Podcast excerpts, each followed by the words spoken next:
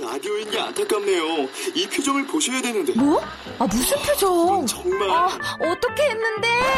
KBS 라디오 7개 채널에서 제공하는 최고급 정보들을 사진과 기사, 그리고 영상으로 확인하실 수 있습니다. 읽는 라디오 KBS 라디오 홈페이지 라디오.kbs.co.kr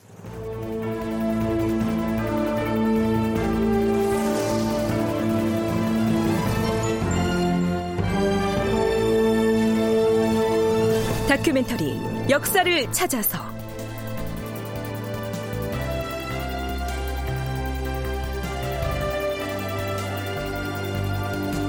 제 638편 기묘사화 주모자는 누구인가?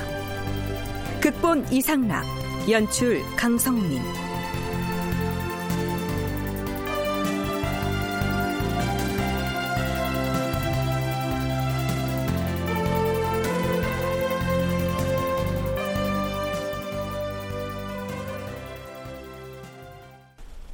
여러분 안녕하십니까? 역사를 찾아서의 김석환입니다.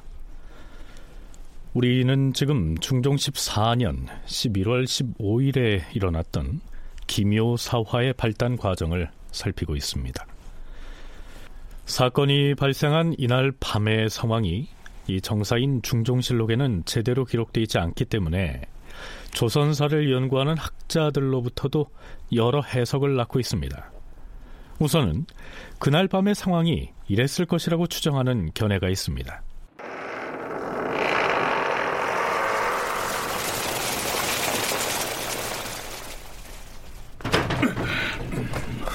주상 전하, 누, 누구냐?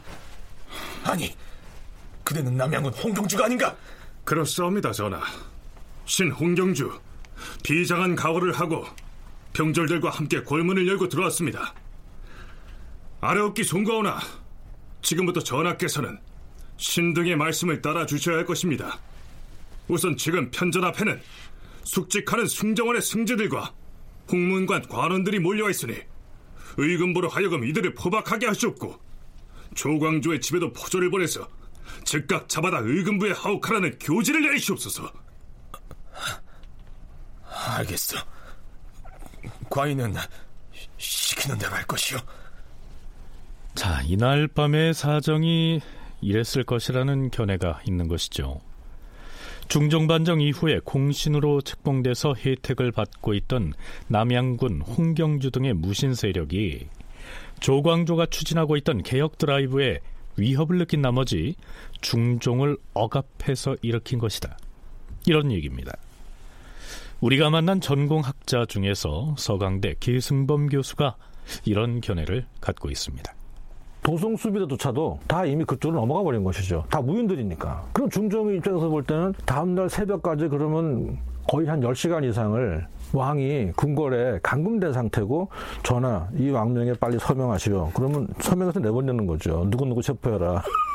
그렇게 보는 것이 가장 합리적이고 개연성도 높고 그렇다 보니까 가장 당시 실제에도 가장 근접한 이해가 아닐까 생각하는 것이죠. 중종이 절대 주도한 게 없다는 것이죠. 그런데요, 이와는 반대되는 주장을 하는 학자들도 있습니다.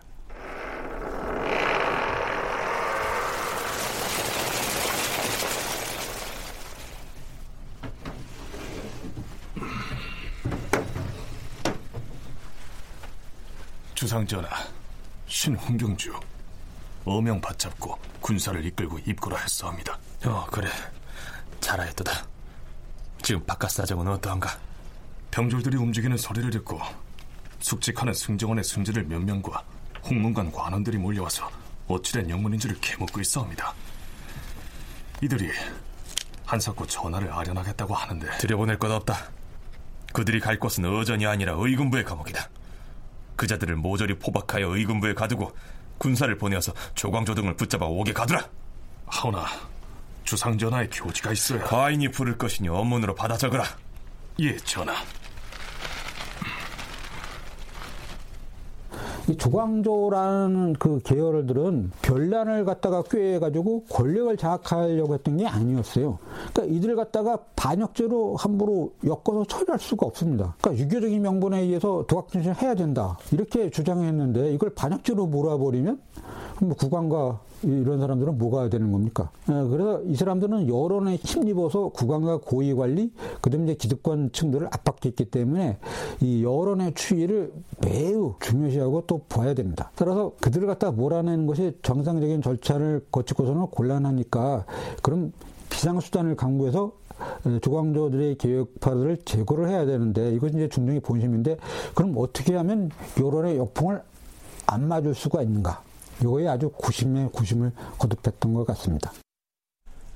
국왕인 중종이 조광조 등 살림 세력을 제거하겠다는 생각을 갖고 있었는데 이 조광조 등은 변란을 일으켜서 권력을 장악하겠다고 나서는 게 아니고 유교적인 명분을 앞세워서 개혁을 하겠다고 나서서 빌미를 잡기가 어려웠다는 겁니다. 그래서 홍경주 등 무신들에게 은밀히 명을 내려서 한밤중에 거사를 결행한 것이다. 연세대 국학연구원 윤훈표 연구원의 견해가 이러합니다. 이렇듯 같은 사안을 두고 학자들의 견해가 이렇게 엇갈리는 것은 정사라고 할 중종실록에 사건의 발발 과정이 제대로 기술되어 있지 않기 때문입니다. 그래서 그 대목을 소개하는 데 있어서 연려실 기술의 기사에 의존할 수밖에 없는 것이죠. 자, 어찌됐든 우리는 이 두 가지 견해를 존중하면서 우리가 기묘사화라고 부르는 이 정변이 어떻게 일어났고 또 어떤 방향으로 흘러가는지 청취자 여러분과 함께 탐색해 보려고 합니다.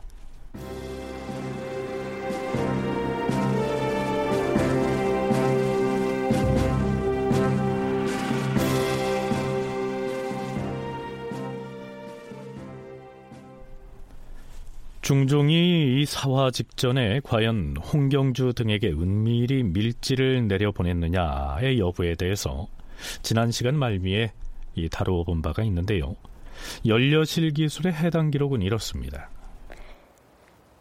홍경주가 업문으로 된 문서를 밀지라고 일컫고 불평을 가진 재상들에게 내보이면서 시위를 정하여 모이게 하니 지중추 부사 안윤덕은 하지 못하겠다고 하였고 광규는 자신은 지위가 낮아서 안 된다고 사양하였으며 송일은 몸이 아파서 못하겠다고 핑계를 대었다.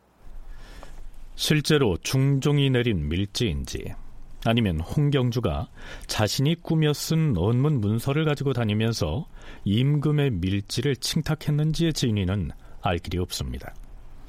그 밀지의 내용은 지난 시간에 소개한 대로 이 조광조 등을 죽여라 하는 내용이죠. 홍경주와 함께 사화를 주동했던 예조 판서 남고는 드디어 이른 새벽에 변장을 하고서 영의정 정광필을 찾아갑니다. 마치 중종 반정 때 박원종 등이 당시 영의정이었던 유순을 찾아가서 거사에 협조해달라고 부탁했던 것처럼 말입니다. 지금 무엇라 하였소? 어찌하여 그대는 재상의 채모를 망각하고 천한 복색을 하고서 나를 찾아온 것이오? 조광조를 비롯한 살인을 없애라는 밀지를 전하께서 내렸다고 하였소? 나는 살인을 모해하는 일에는 결코 참여할 수가 없소이다. 영의정 정광필은 이렇게 거절을 합니다.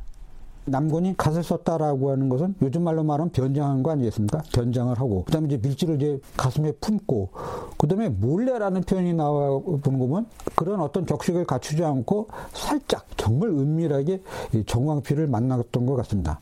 그리고 이제 모의를 이제 하자 조광조 등을 제거하는 일에 참여해라 이렇게 이제 그 했는데 이때 정광필이 그걸 알아차린 것 같습니다. 이거는 분명히 그 정상적인 것이 아니다. 그래서 거부합니다.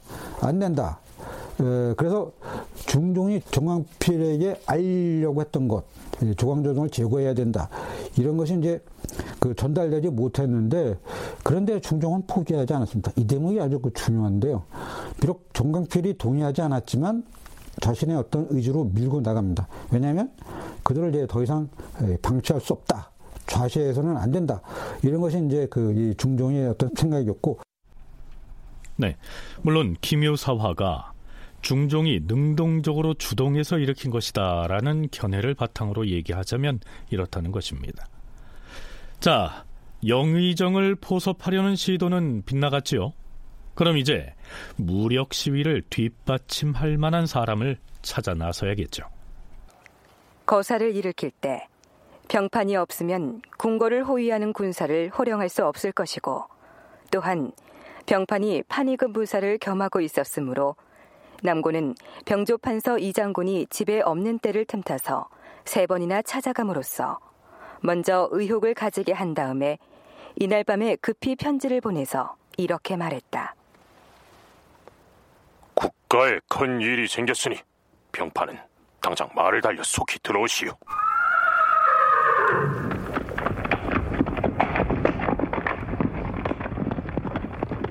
병조판서 이장군이 놀라서 남곤의 집으로 가니 이때 남곤이 말하였다.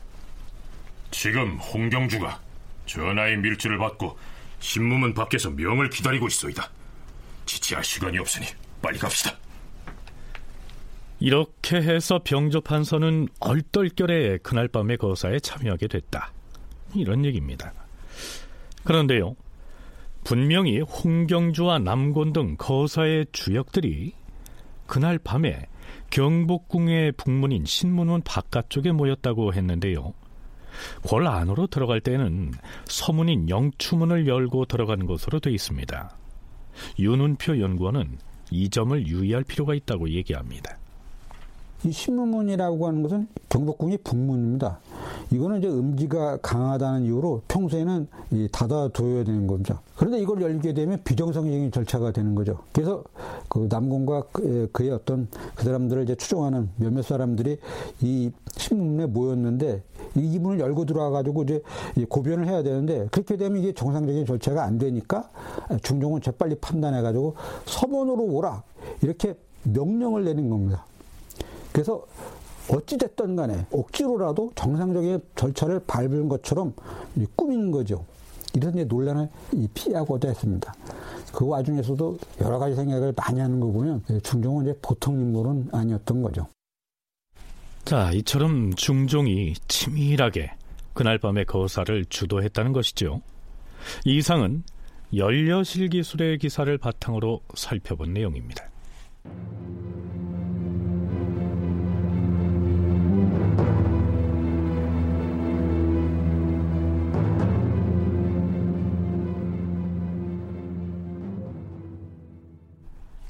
자, 그러면 다시 중종실록을 바탕으로 돌아가 보죠. 봉교 체세, 대교 권예와 이공인 등을 복직시키도록 하라. 또한 병조참이 김근사와 참지 성운을 승지로 삼을 것이며 봉상시 직장 심사순을 가주서로 삼을 것이다. 속히 임명 절차를 진행하도록 하라. 그리고 예조 좌랑 이기령을 들어오게 하라. 이날 밤 오고에 승정원의 승지들과 홍문건의 관원들 그리고 사헌부와 사관원의 대관들 모두 채직시켰으므로 그때 일을 기록한 사람이 없었다. 또한 예조좌랑 이규령이 춘추관 기사관을 겸하고 있었으므로 한림을 대신하여 그날 밤의 일을 기록하게 하려는 것이었을 것이다. 오고라면 다섯 번째 북에 올리는 오경쯤을 말합니다. 새벽 3시부터 5시 사이의 시각을 일컫는데요. 그 새벽에 승지와 대간 등을 새로 임명한 것은 거사를 일으켰던 초저녁에 승지와 대간을 대거 잡아다가 의군부에 가둬버렸기 때문이었습니다.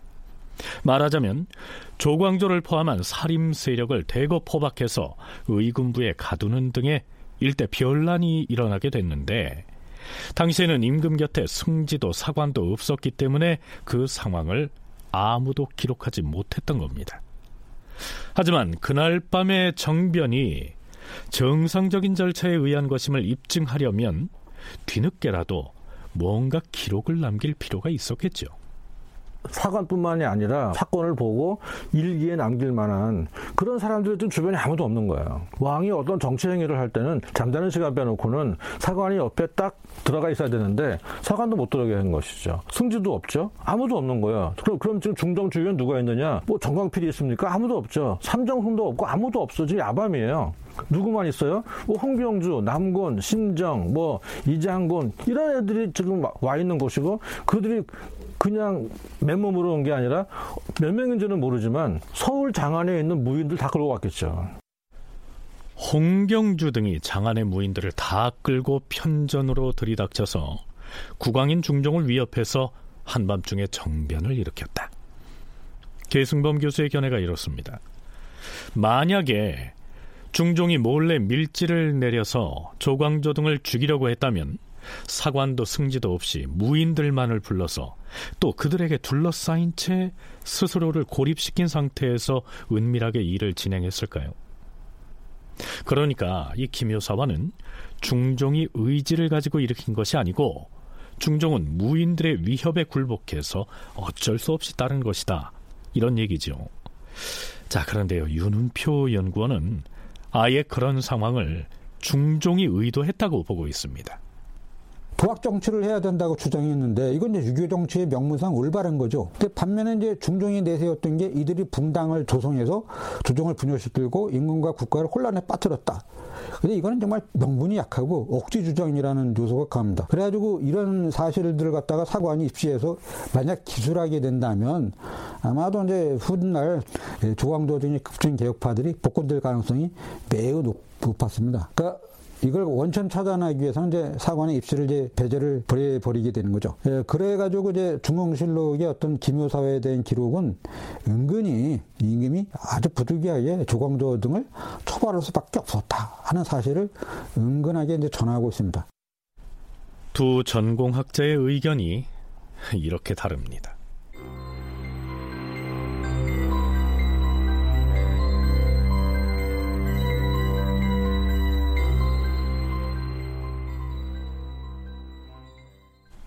자, 드디어 날이 밝았습니다. 이조 판서였던 신상이 아침에 출근을 해보니 자신의 직함이 예조 판서로 바뀌어 있었습니다. 이 중종실록에는 밤중에 이조 판서였던 신상을 교체하여 예조 판서로 삼고 예조 판서였던 남군을 이조 판서로 삼았는데 합의하지 못하고 구전만 하였다. 이렇게 기록되어 있습니다.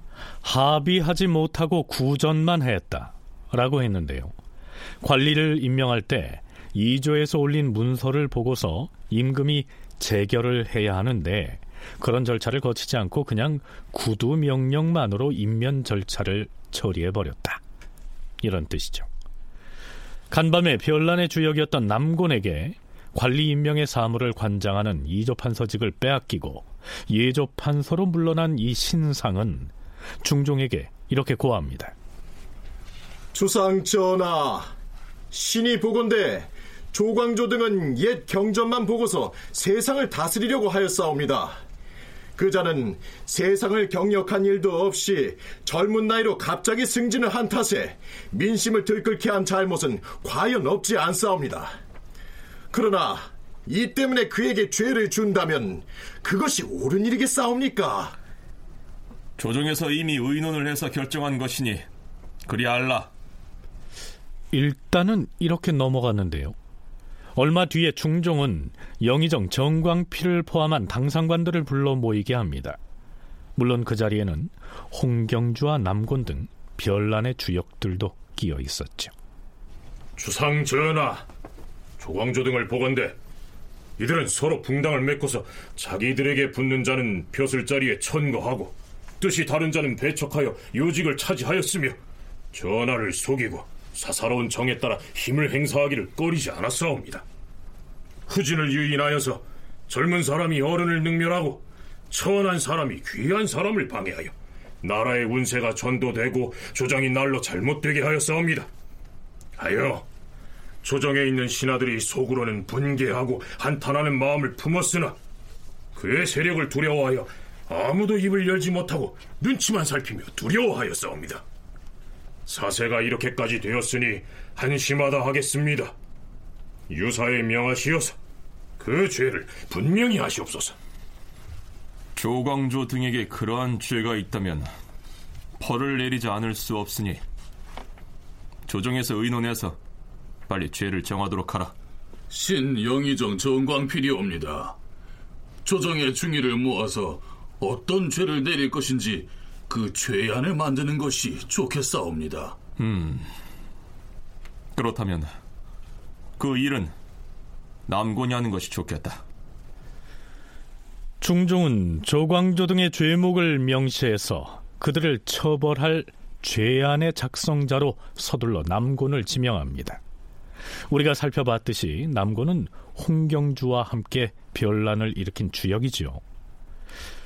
자, 중종이 실제로 간밤에 변란을 주도했다면 당연히 그 변란의 협조자였던 남곤을 적극적으로 지명했겠지요. 반대로 무인들의 협박에 못 이겨서 중종이 어쩔 수 없이 변란을 용인했더라도 그들이 압박에 두려워서 어쩔 수 없이 남곤을 지명했을 텐데요. 자, 이때 중종이 어떤 표정과 또 어떤 어투로 남곤에게 이 일을 명했는지를 알 수 없다는 것이 유감입니다. 자, 남곤이 붓을 잡고 엎드려서 조광조 등에 대한 죄안을 써내려갑니다. 영의정 정광필이 빤히 들여다보면서 뭔가를 지적하고 중종도 이런저런 말을 보탭니다.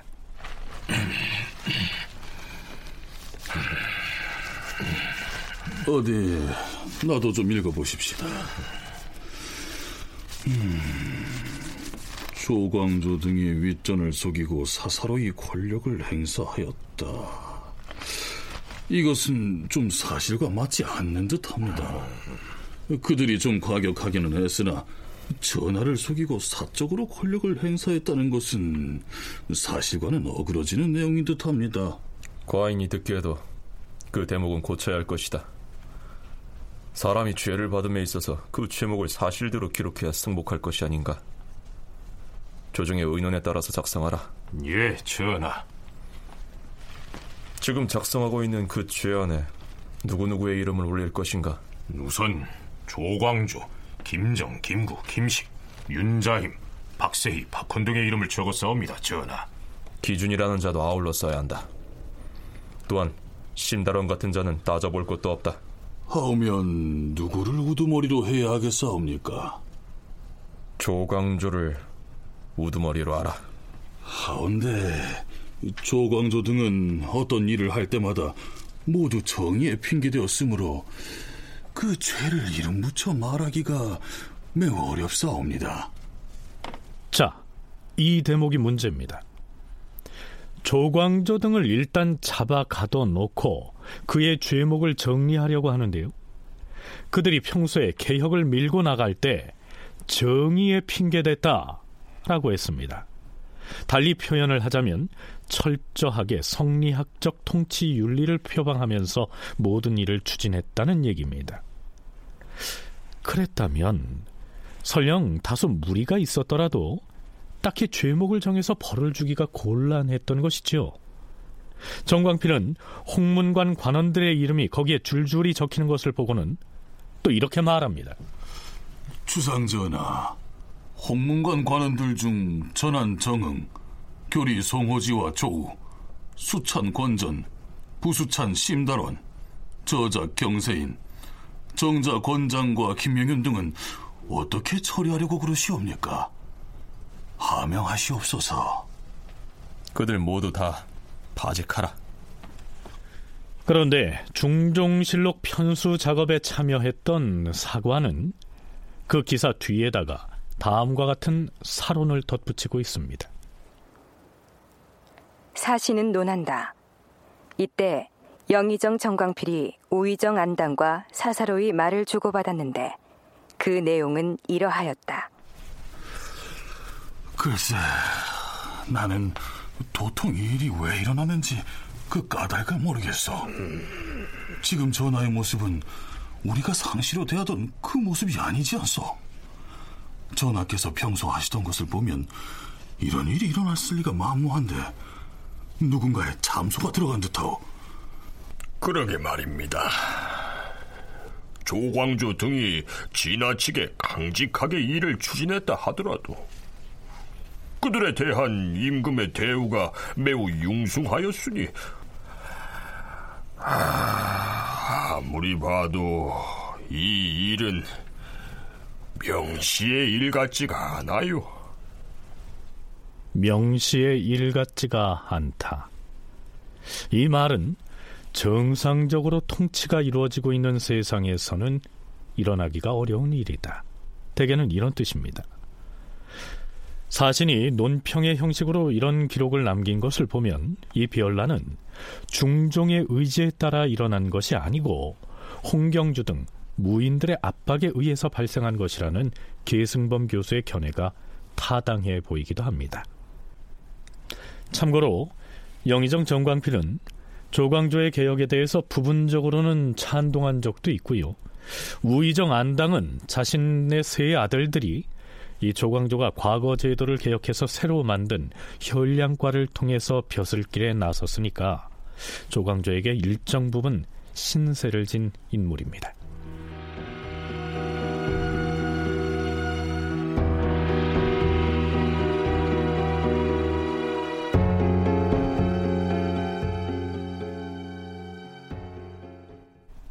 정광필과 안당은 국왕인 중종을 향해서 이제 본격적으로 조광조 등을 처벌해서는 안 된다고 주장하고 나섭니다. 주상 전하, 조광조 등을 제재하지 못하였으니 신등에게도 죄가 있어옵니다. 전하께서 무슨 말이든 다 하게 하셨으므로 저들은 아는 대로 다 말하였을 뿐이며 자기들의 생각을 숨김없이 전하께 아뢰었사옵니다. 신등은 원로가 막힐까 염려하여 감히 그들을 제재하지 못하였사옵니다. 그들에게 지나친 점이 있기는 하나 뚜렷한 잘못이 없는데도 임금께서 그 폐단을 바로잡으려다가 아랫사람이 다들 귀머거리나 소경처럼 잠자코 있도록 만들게 되면 그 뒤에는 구제하기 어려울 것이옵니다. 과인이 그들을 벌하려고 하는 것은 언론을 막으려고 하는 것이 아니라 조정의 일이 크게 어그러지면 안 되기 때문에 바로 잡으려는 것이다. 조정에서 논의를 해서 이미 그들에게 죄주기를 청하였거니와 이제 형조에서 그들을 추국한다면 그 죄가 저절로 드러날 것이다. 지금 임금께서 말씀하시기를 조정에서 그들을 죄주도록 청하였다고 하셨사오나 이는 매우 온당치 못하옵니다. 신등이 아침에 궐에 들어왔을 때 먼저 와 있던 홍경주, 남곤, 심정, 김전, 고영산 등이 말하기를 임금께서 조광조의 죄를 청하라고 시키셨으며 이것은 다 임금의 뜻이다라고 하였사온데 지금 임금께서는 조정에서 죄주기를 청하였다고 하시니 참으로 신은 그 영문을 알 수가 없사옵니다. 신은 의정부의 정승이온데 신이 부름을 받고 권료 달려왔을 때에는 이미 조광조 등을 처벌하기 위한 정죄단자가 다 만들어져 있었사옵니다. 이는 합당한 일이 아니옵니다. 음.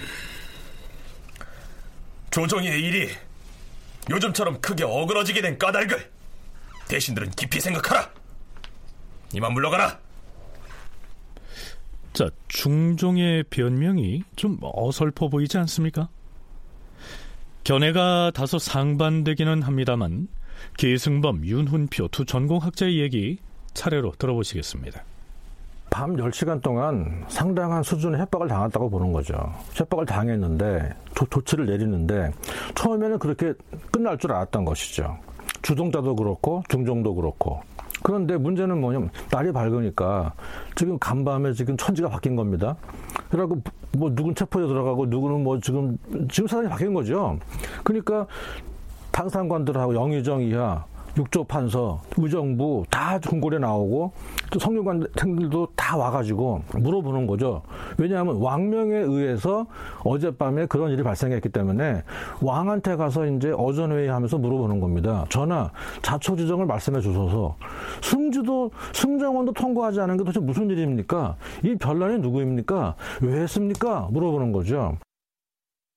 그동안 너희들이 그 한 거를 봐라. 제멋대로 그들이 그 날뛰도록 내버려 둔 것이 바로 너희들 책임이 아니었겠는가? 근데 만약 살려두게 된다면 앞으로 더욱 크게 막 발화할 수도 있을 텐데 그때는 그 그대들이 제대로 그 억누를 수 있겠는가? 그러면서 결코 용납할 수 없다. 그렇기 때문에 그동안의 어떤 그 행태를 보아서 조정에서 제대로 막지 못해가지고 이러한 어떤 첨단한 결과를 초래했기 때문에 결국 내선에서 이거를 결정적으로 끝내야 된다라고 하는 게 그이 그 중종의 생각이었습니다. 자, 중종이 협박을 당했느냐, 아니면 자의적으로 조광조 등의 살림 세력을 제거해야겠다고 작정을 했느냐의 여부는 청취자 여러분이 판단을 하시죠. 정광필과 안당이 조광조 등에 대한 처벌이 부당하다고 지적을 하자 그것을 신호로 삼아서 승정원의 승지였다가 하루아침에 파직된 유인숙, 공설인, 홍원필 등도 이 목소리를 내고 나섭니다. 이들은 한밤중에 의금부에 하옥됐다가 풀려났는데요. 특히 이들 중에서 공설이는 그날 밤 승정원에서 숙직을 하다가 잡혀간 인물이지요.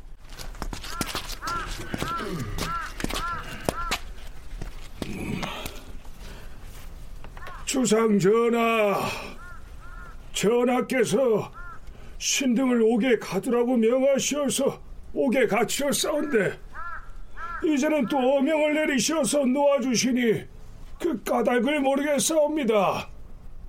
무슨 연유로 옥에 가두라 하셨고 또한 무슨 연유로 풀어주시는 것이옵니까? 조광조를 비롯한 저 사람들에게 어찌 다른 생각이 있었겠사옵니까? 다만 충심으로 나라를 도왔을 따름이옵니다. 신등은 지금껏 조광조 등과 함께 같은 마음으로 나라와 전하를 섬겼사온데 우리만 용서를 받고 풀려났으니 마음이 편치 않사옵니다. 도로 옥에 가서 저들과 함께 죄를 받도록 하여 주소서. 신등을 다시 가두어 주시옵소서. 다시 옥에 가두어 주시옵소서. 대신들이 모두 말하길 너희들은 조광조 등의 죄인들과 관련이 되지 않았다고 했으므로 놓아준 것이다. 썩 물러가라. 조광조 등에 대한 처벌이 부당하다고 이 목소리를 낸 사람들은 그들뿐만이 아니었습니다. 항성부 좌윤 민상한, 우윤 최한홍, 호조 참판 김당, 공조 참판 윤세호, 이조 참판 윤은보, 예조 참판 최명창, 예조 참이 윤은필, 이조 참이 정충량, 형조 참이 정순붕 등이 아뢰었다. 전하, 조광조 등에게 어찌 다른 생각이 있었겠사옵니까? 그들에 대한 전하의 대우가 융숭함을 믿고서 그 배운 바를 행하여서 인심과 풍속이 순후하게 되었고 조정을 두루 청명하게 하고자 한 일이온데 지금은 붕당으로 지목하여 죄를 주려 하시기에 이르렀으니 신등은 임금의 뜻을 도무지 모르겠사옵니다. 그들에게 죄를 내리시다니 이는 매우 놀라운 일이옵니다. 과인은 붕당이라 하지 않고 붕비라고 하였다. 물론 과인이 붕비라고 한 말은 붕당이라 한 것과 뭐 비슷하다고 할 것이다. 조광조 등이 조정에 크게 그르쳐진 일을 했다는 사실을 그대들은 모르는가? 전하, 신등은 전하께 면대를 청하옵니다. 만날 필요 없다. 물려들 가라. 중종의 처지가 난감해 보이는데요. 여기서 말한 붕비란 붕당을 결성하려고 끼리끼리 서로 두둔한 것을 일컫습니다. 중종은 처음에는 조광조 등의 혐의를 붕비라고 했다가 다시 붕비나 또 붕당이나 비슷한 말이다 이렇게 얼버무리고 있죠. 중종이 조광조 등에게 굳이 붕당의 혐의를 들씌우려고 하는 것은 붕당을 결성한 죄인은 사형에 처하도록 돼 있기 때문이었습니다. 조광조를 잡아갔는데 제목이 있어야지 않습니까? 그러니까 제목 중에서 사형에 해당하는 게 붕당죄예요. 당파를 만들었다는 거죠. 근데 보니까 정광필이라거나 안당이라거나 대관들이라거나 조광조가 좀 너무 억울하다 이렇게 생각하는 사람들이 뭐라고 말을 하냐면은 전하가 조광조 등이 붕당을 정말 지었다고 생각하지 않지만 설사 지었다면 전하께서는 지금까지 조광조 그들을 총회해서 그들이 하자고 하면은 같이 하지 않았습니까? 그러면 전하께서 스스로 조광조들의 붕당 결성을 도와준 거 아닙니까? 이거는 지금 문제가 구왕에게 있습니다. 라고 시작하는 것이죠. 그러니까 중종이 볼 때 대충 그냥 얼버무리면 넘어갈 줄 알았는데 지금 이 조정의 중론의 화살이 구왕한테 지금 오는 거예요. 과연 중종은 이 상황을 어떻게 돌파해 나갈까요?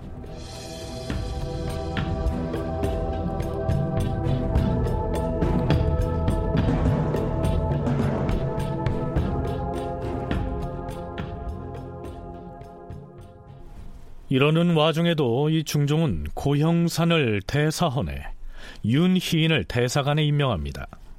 대간의 두 수장인 사헌부와 사관원의 장관 자리에 조광조의 살림 세력과는 관련이 없는 인물들을 앉힌 것이죠. 이들뿐만이 아니라 그 사이에 사관원, 사헌부, 홍문관 등의 포진에 있던 청요직 살림들은 대거 옥에 갇히거나 파직을 당한 상태였습니다. 파직을 당했거나 혹은 현직을 유지하고 있는 청요직의 관리들이 또한 중종에게로 몰려갑니다. 홍문관 부수찬 심연원, 전 승정원 주서 2기, 전 사관원 대사관 이성, 전 사헌부 지비 박수문, 사관원 사관 유여림, 사헌부 장령 이청과 김인손, 사헌부 헌납 임권, 지평 이희민과 이영경, 사관원 정원 이부와 김익, 홍문관 전한 정응, 홍문관 교리 송호지 등이 전하, 신등은 조광조 등과 이를 같이 하였으므로 이미 죄를 입었사오니 옥에 가서 그 죄를 함께 받게 하여 주시옵소서. 라고 수차에 걸쳐 아뢰었으나 임금이 윤허하지 않았다. 자, 이러는 중에 옥에 갇힌 조광조 등에 대한 문초가 이루어진 것으로 기록되어 있습니다. 주상 전하, 신 영의정 전광필이옵니다. 아래 올 말씀이 있사옵니다. 승진은 대신들을 들이지 말고 주관들을 들라하라. 중종은 영의정 정광필 등의 면담을 거부한 채 죄인을 신문했던 추관을 들라고 명합니다. 중종 14년 11월 16일의 실록 기사에는 조광조를 비롯해서 김정, 김식, 윤자임, 기준, 박세희, 박훈 등을 조사한 신문조서, 즉 공초의 내용이 실려 있는데요. 이들 중 윤자임의 공초 내용은 이러합니다. 신의 나이는 32세이옵니다. 성품이 본디 어리석기는 하나 다만 옛사람의 글을 읽어서 일의 시시비비를 조금은 알고 있어옵니다. 국가에서 이를 의논할 때 혹 조광조, 김정, 김식, 김구 등과 서로 뜻이 같음으로 함께 교유하였을 뿐입니다. 그들과의 논의가 사리에 맞지 않고 과격하였는지는 잘 모르겠사오며 사사로이 서로 부화뇌동하였다는 말에는 찬동할 수 없사옵니다.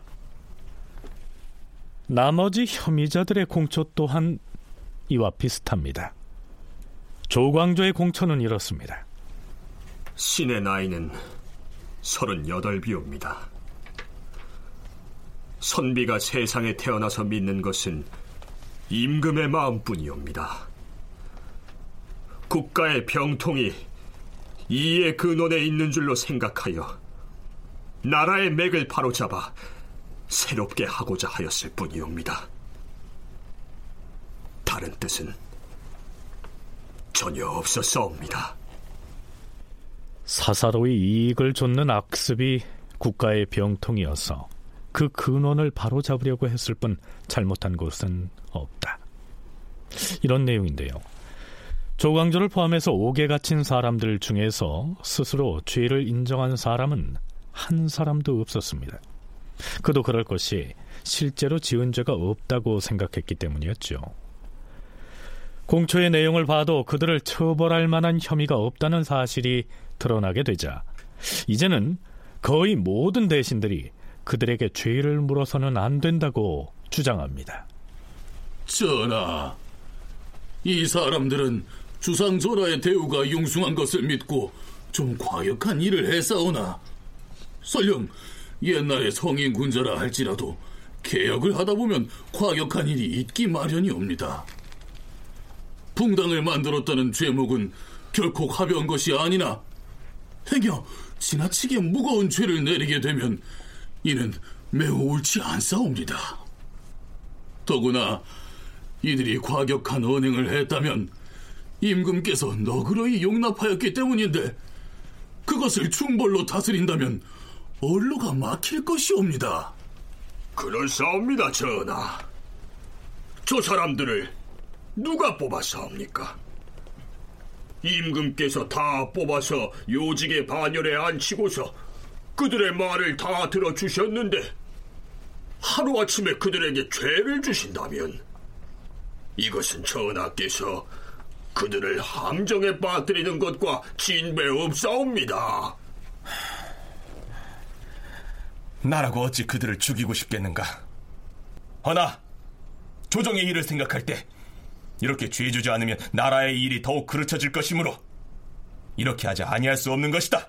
전하, 저 사람들에게 붕당의 죄로 중죄를 내린다면 이는 옳지 않사옵니다. 우리 조정이 폐주 연산군의 시기를 겪은 이래로 신료들이 말하기를 꺼려서 아무도 감히 입을 열지 않았사온데 주상 전하와 같은 성군의 시대를 맞아 너그러이 용납해 주시는 것을 믿은 탓에 더러는 과중한 일도 있었던 것이옵니다. 이것은 과인이 사사로운 노여움으로 죄를 주는 것이 아니다. 당초에 이렇게까지 되지 않도록 대신들이 제재를 했으면 좋았을 것인데 이제는 사세가 이미 이렇게 되었으므로 어찌할 수가 없다. 주상 전하, 조광조의 과격한 버릇을 구제하지 못한 것은 영의정인 신의 죄이옵니다. 주상 전하, 만일 조광조가 한 일이 성종조 때의 임사홍의 한 짓과 같다면 이는 매우 간사하니 죄 주는 것이 과연 마땅하오나 조광조 등은 바른 도로 임금을 섬기려다가 이렇게 된 것인데 풍당의 죄라니 옳지 않사옵니다. 네, 대소신료들이 입을 모아서 조광조의 무죄를 주창하고 있습니다. 그렇다면 해당초의 중종이 조광조와 그의 세력이 왕권을 위협하는 지경에 이르렀으므로 그를 제거하기로 작심을 했더라도 이때쯤 되면 생각을 바꿔서 그를 살려줄 수는 없었을까요? 더구나 부왕인 성종도 간신의 대명사격인 임사옥마저 죽이지 않고 살려줬는데 말이죠. 윤훈표 연구원의 얘기입니다. 당연히 살려줘야 되는 거고, 그건 뭐 자기 아버지인 송력도도 그렇게 했으니까 해야 되는 것인데, 그동안 조정의 일로 보아서 어, 사사하지 않으면 안 된다라고 주장합니다. 그게 이제 그 약간의 억지가 있지만, 그래도 이제 논리적으로 분명한 것이 있는데요. 뭐냐면 조광조 등을 살려두게 되면 지금은 이제 조그마한 일이 나중에는 점점 더 커지게 될 거고 그렇게 되면 아무도 막지 못한다. 그래서 지금 일단 제거하지면 안 된다. 그걸 이제 유, 유학에서는 기미라고 얘기하는데요. 그 기미를 그냥 두게 되면 나중에 더 커지게 된다. 그래서 이제 그 유교적인 어떤 정치 논리에서는 아주 그 중요하게 그 생각이 됩니다. 그런데 바로 이 시점에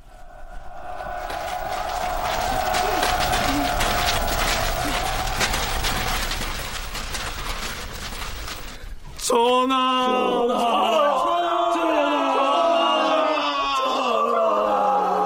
전하! 대사원 조광조에게 붕당죄를 내리는 것은 당치 않사옵니다! 거두어 주시옵소서! 거두어 주시옵소서! 붕당의 죄를 거두어 주시옵소서! 거두어 주시옵소서! 성균관의 유생 150여 명이 상소문을 올린 다음 대궐뜨락으로 난입하는 사태가 벌어집니다. 성균관의 유생 이약수 등 150여인이 임금에게 상소하고 궐문을 밀고 난입하여서 곧바로 한문 밖에 가서 통곡을 하니 그 곡성이 대궐 정원을 진동하였다. 승지가 사정을 아뢰자 임금이 말하였다. 유생들이 상소는 할 수 있으나 어찌 궐에 난입하여 통곡을 할 수 있는가? 이것이 유학을 하는 선비들이 할 일인가? 과인은 저들의 곡성을 들으니 매우 괴이하고도 놀랍도다. 유생들을 이끌고 궐에 들어온 괴수 대여섯 명을 잡아다 의금에 가두라. 그리고 그자들이 올린 상소문을 가지고 오라.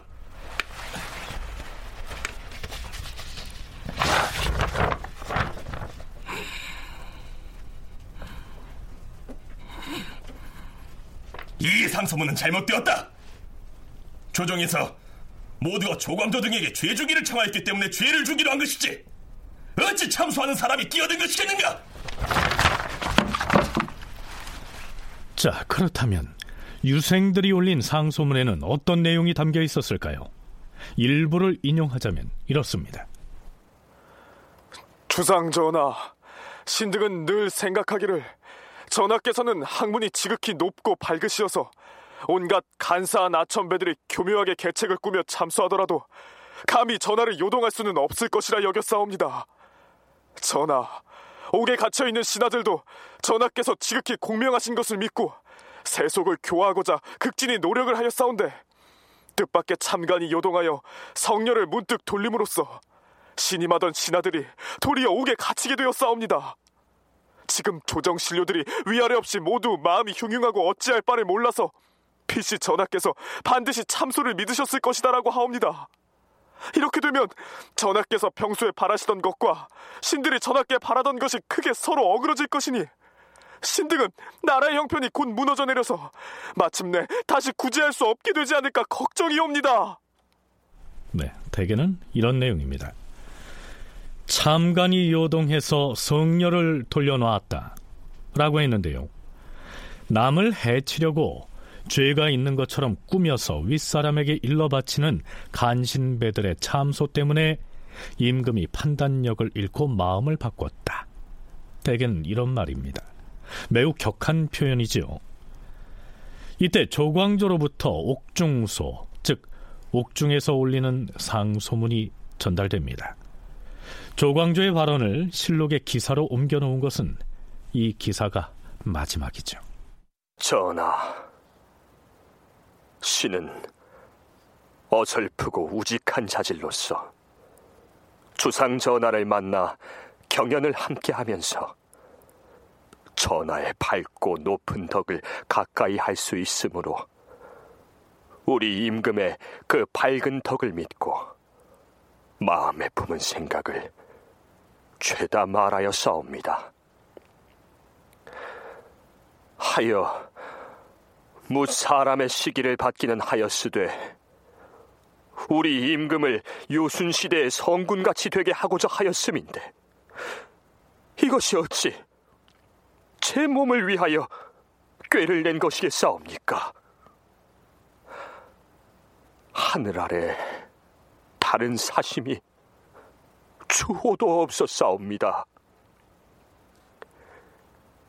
신은 만 번 죽어도 마땅하오나 사림에게 화가 한 번 가해지기 시작하면 뒷날 국가의 명맥이 염려되옵니다. 이대로 잠자코 죽는 것은 참으로 견딜 수 없사오니 신이 전하로부터 친히 국문 받는 것을 한 번만 허가해 주신다면 만 번 죽더라도 한이 없겠사옵니다. 뜻은 넘치나 말문이 막혀서 더 무엇라 아려야 할지 모르겠사옵니다. 그러나 중종은 조광조의 마지막 청을 들어주지 않습니다.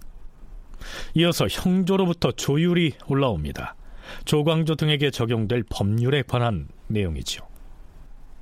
그 내용을 살펴보면 조광조 등 4명은 참수형에 처하고 윤자임 등 4명은 종범이므로 곤장 100대를 때려서 귀양을 보내야 한다. 이런 내용입니다. 그런데 이번에는 대소신료들이 모두 나서서 조광조 등을 사형에 처해서는 안 된다고 격렬하게 주청합니다. 그러자 중종이 한 발 물러나죠. 승정원은 들으라. 조광조 등의 죄는 조율로 보면 당연히 사살을 해야겠으나 과인이 깊이 생각하고 또한 대신의 말을 반복해서 판단하니 사살을 하면 사람들이 놀랄 듯하다. 조광조 등 사인은 사형을 감하여 고신을 추탈하고 장 100대를 때린 다음 먼 곳에 안치하라. 이렇게 해서 조광조는 일단은 사형을 면합니다. 그러자 영의정 정광필은 유배를 보내더라도 곤장 때리는 형벌은 면하게 해달라고 청합니다. 전하께서 이미 사형을 감해 주셨사오니 천지의 자비로움이 끝이 없사옵니다. 전하께서 사형을 감하신 까닭은 그들을 살려주시려는 것이 아니옵니까? 하운데 저 사람들은 모두 다 병약하므로 만일 장형을 당하면 중도에서 매를 감당하지 못하고 죽을 것이옵니다. 그렇게 되면 조정이 선비를 때려 죽였다는 이름을 얻게 돼 죄를 감한 뜻이 없어지게 되옵니다. 다시 한 번 더 잘 생각하셔야 하옵니다. 과인도 생각을 한 끝에 그렇게 정한 것이니 이제 와서 고칠 수는 없다. 의군부에서는 당장 죄인들에게 형을 가하게 하라. 에이!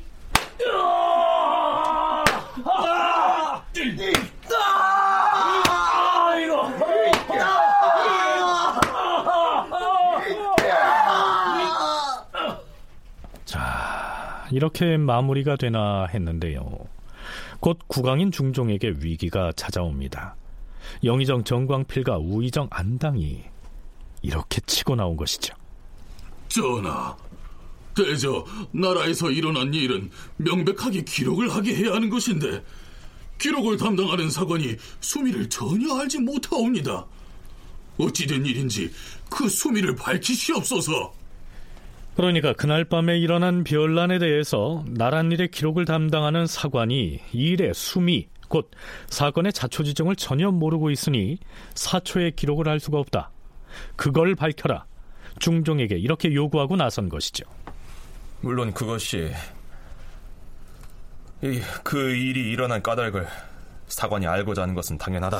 그 일이 어떻게 발단한 것인지 말씀하시옵소서. 그러니까 이 일은 처음에 육경 가운데에서 먼저 의논이 되어서 그날 밤에 홍경주 등이 신문문에 모였었는데 과인이 그곳에 모여서는 안 된다고 생각해 서문으로 들어오게 했던 것이다. 이것은 조정의 큰 일이므로 한 사람이 할 수 있는 것이 아니니 각각 제 뜻에 따라 단자의 이름을 써야 한다고 말했던 것이며 전하, 신등은 놀라움을 금치 못하겠나이다. 조광조 등에 관한 일을 임금께서 대신을 불러 모의하여서 결행하셨다면 옳겠사오나 아래에서 먼저 모의를 시작했다면 그 배단은 이루 구제할 수가 없을 것이옵니다. 자, 이게 무슨 얘기냐면요. 그날 밤에 생긴 일에 자초지정을 말해달라는 영의정 정광필의 추궁에 중종은 육경이 먼저 의논을 해서 국왕인 자신에게 통보했다는 식으로 대답을 한 겁니다. 육경이면 이조, 호조, 예조, 병조, 형조, 공조의 판서들을 말합니다. 이 육조의 판서들이 조광조 등을 제거하기로 사전에 모의를 한 다음 그날 밤에 군사를 몰고서 경복궁 북문 앞에 집결해 놓고는 편전으로 사람을 보내서 임금에게 통보를 했다. 그래서 중종은 그들을 서문으로 들어오게 했다. 이런 얘기입니다. 자, 이렇게 되면 육조의 판서들이 변란을 일으킨 범인이 되는 거죠. 만일 육조 판서들이 사전에 모의를 하지 않았다면 중종이 거짓말을 한 셈이 되는 겁니다. 중종은 위기에 봉착한 거죠. 다큐멘터리 역사를 찾아서 다음 주 이 시간에 계속하겠습니다.